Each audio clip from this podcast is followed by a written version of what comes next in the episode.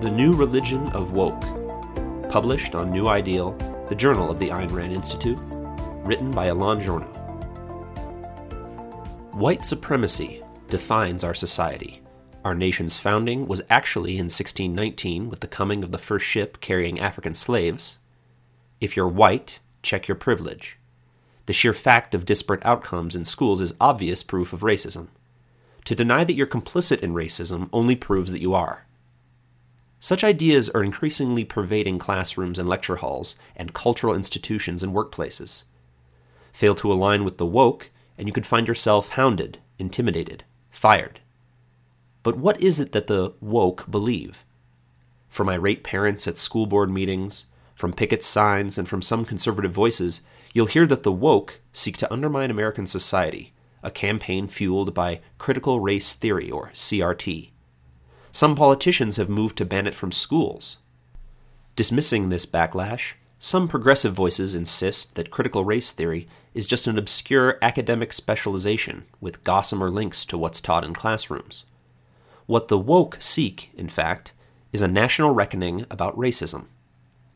Into this maelstrom strides John McWhorter to offer a penetrating explanation. McWhorter, who teaches at Columbia University, is a heterodox public intellectual outspoken on race issues. Passionately and compellingly, he disagrees with the complacent notion that the woke phenomena is a sensible push to combat racism. It does aim to reshape America politically, and it does relate to critical race theory. But to understand its inquisitorial cruelty, its condemnatory impulse, and its powerful hold on the minds of so many, we need to see it in a different frame. In his incisive new book, Woke Racism, he argues that the woke phenomenon is a religion, which, far from opposing racism, actually reinforces it. A new religion.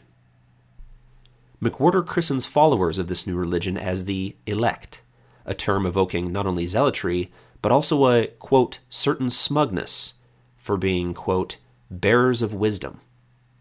This religion, he points out, exhibits characteristics familiar in established faiths, and for the most part, the points of similarities he draws are apt. There's a supposed original sin, white privilege. There's a strain of apocalyptic thinking. The present is a cesspool. Progress on racial issues depends on something like a judgment day. There's the expulsion of heretics, deemed to be not simply an error, but morally corrupt. Just as medieval Catholics defended, quote, persecuting Jews and Muslims, the inquisitors of our times, quote, harbor the exact same brand of mission, just against different persons. The woke have no God figure, but McWhorter observes that not every religion needs one. Drawing attention to the mindset of followers, he observes a similarity to the Abrahamic religions. Quote, One submits not only to a God, to suspend disbelief is a kind of submission.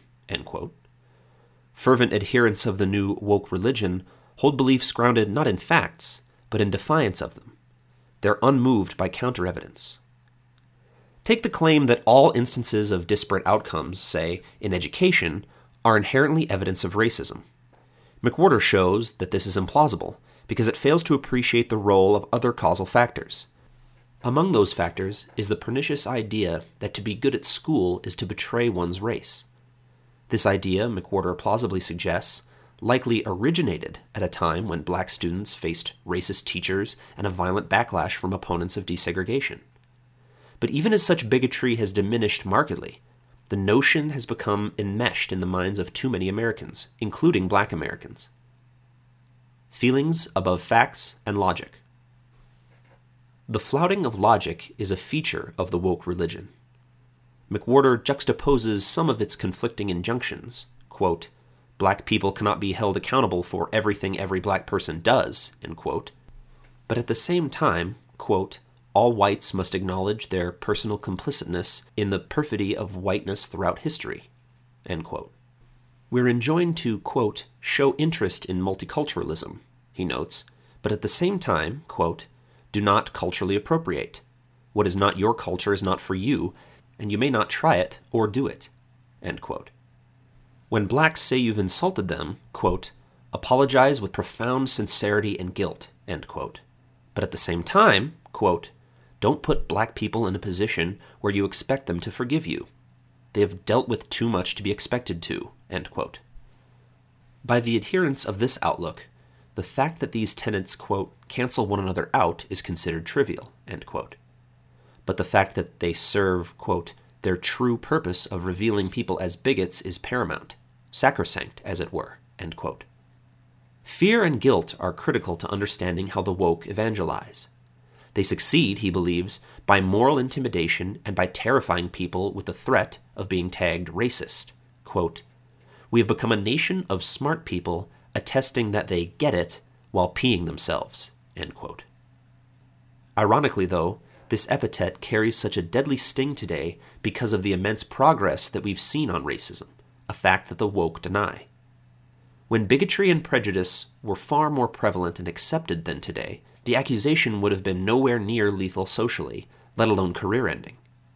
The progress has been, quote, so resplendent over the past 50 years that an old school segregationist brought alive to walk through modern America, even in the deepest South, would find it hard not to turn to the side of the road and retch at what he saw. For the elect, quote, Black Lives Matter but seismic sociopolitical transformation in how black people are perceived does not. What fuels the elect? Where did this religion spring from, and what fuels its adherents? McWhorter traces its rootstock back to critical race theory. While discussing this issue briefly, he illustrates CRT's influence in the behavior of the elect.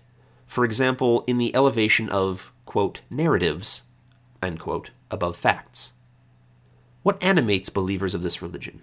McWhorter believes that it is not chiefly, quote, money or power, but sheer purpose in the basic sense of feeling like you matter, that your life has a meaningful agenda, end quote. But the woke vary in their level of commitment, McWhorter acknowledges, and this account may explain many of the conformist, crowd following adherents. What about the more zealous, who feel an ongoing need to cast out heretics and thus reaffirm their fidelity in the eyes of fellow parishioners? And what of the intellectual leaders? An objection here is that McWhorter is overly charitable toward the motivations of the woke, especially those who exhibit a vested interest in denying the reality of progress and a lack of interest in workable solutions. Such indifference outrages McWhorter. On this point and elsewhere, his outrage flashes across the page he inveighs against the elect notion that if blacks are ever to progress, racism must be comprehensively and totally eradicated.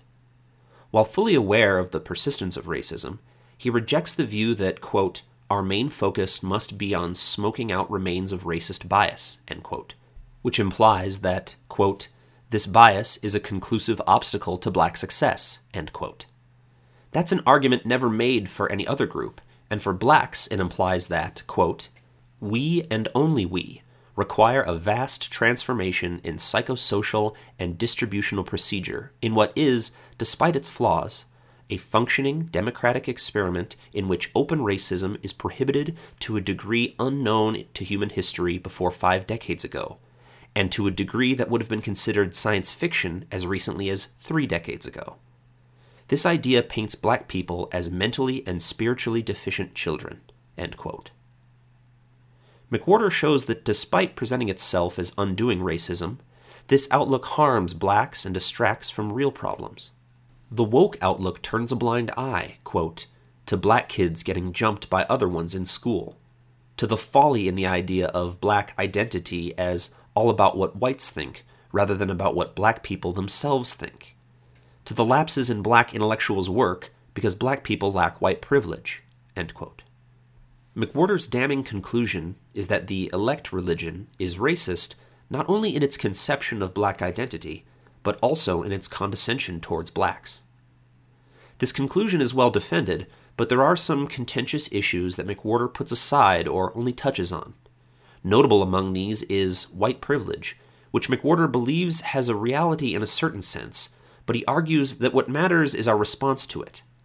The idea of systemic racism is another term that would be worth unpacking further given its salience. Digging into these issues more would strengthen the book's argument. Leaving Balkanization Behind. The woke phenomenon in McWhorter's account, is a kind of atavistic force. It takes us, quote, back to the balkanized and artificial racial categorizations we all thought we wanted to get past, end quote. Quote, Yet ask why we are no longer supposed to get past them, and the elect, wait for it, suspect you of white supremacy.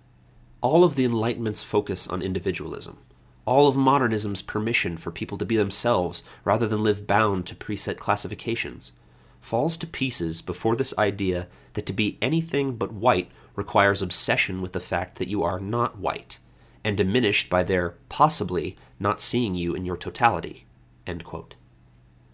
To make real progress on race issues means resisting the woke ideology.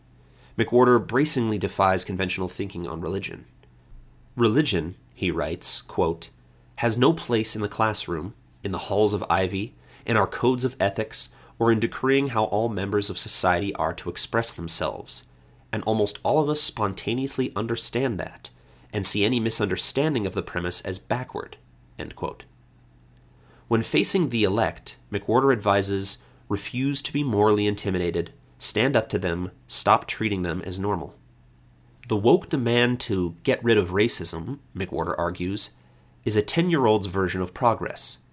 Racism, he writes, is not just prejudice, but also lingering attitudes and policies. Quote, Something this protean, layered, and timeless must be ever restrained as much as possible. But it is impossible to simply get rid of.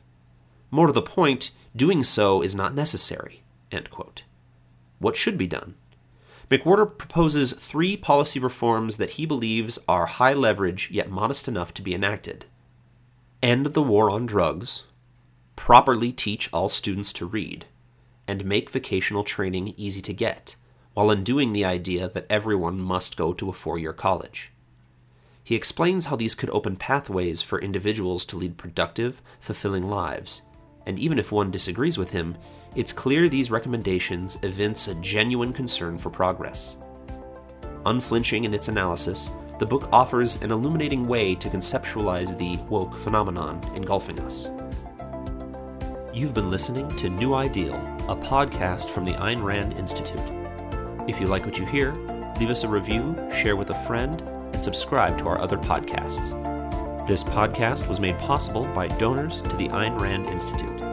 Help support this podcast by becoming an ARI member. Go to aynrand.org forward slash membership.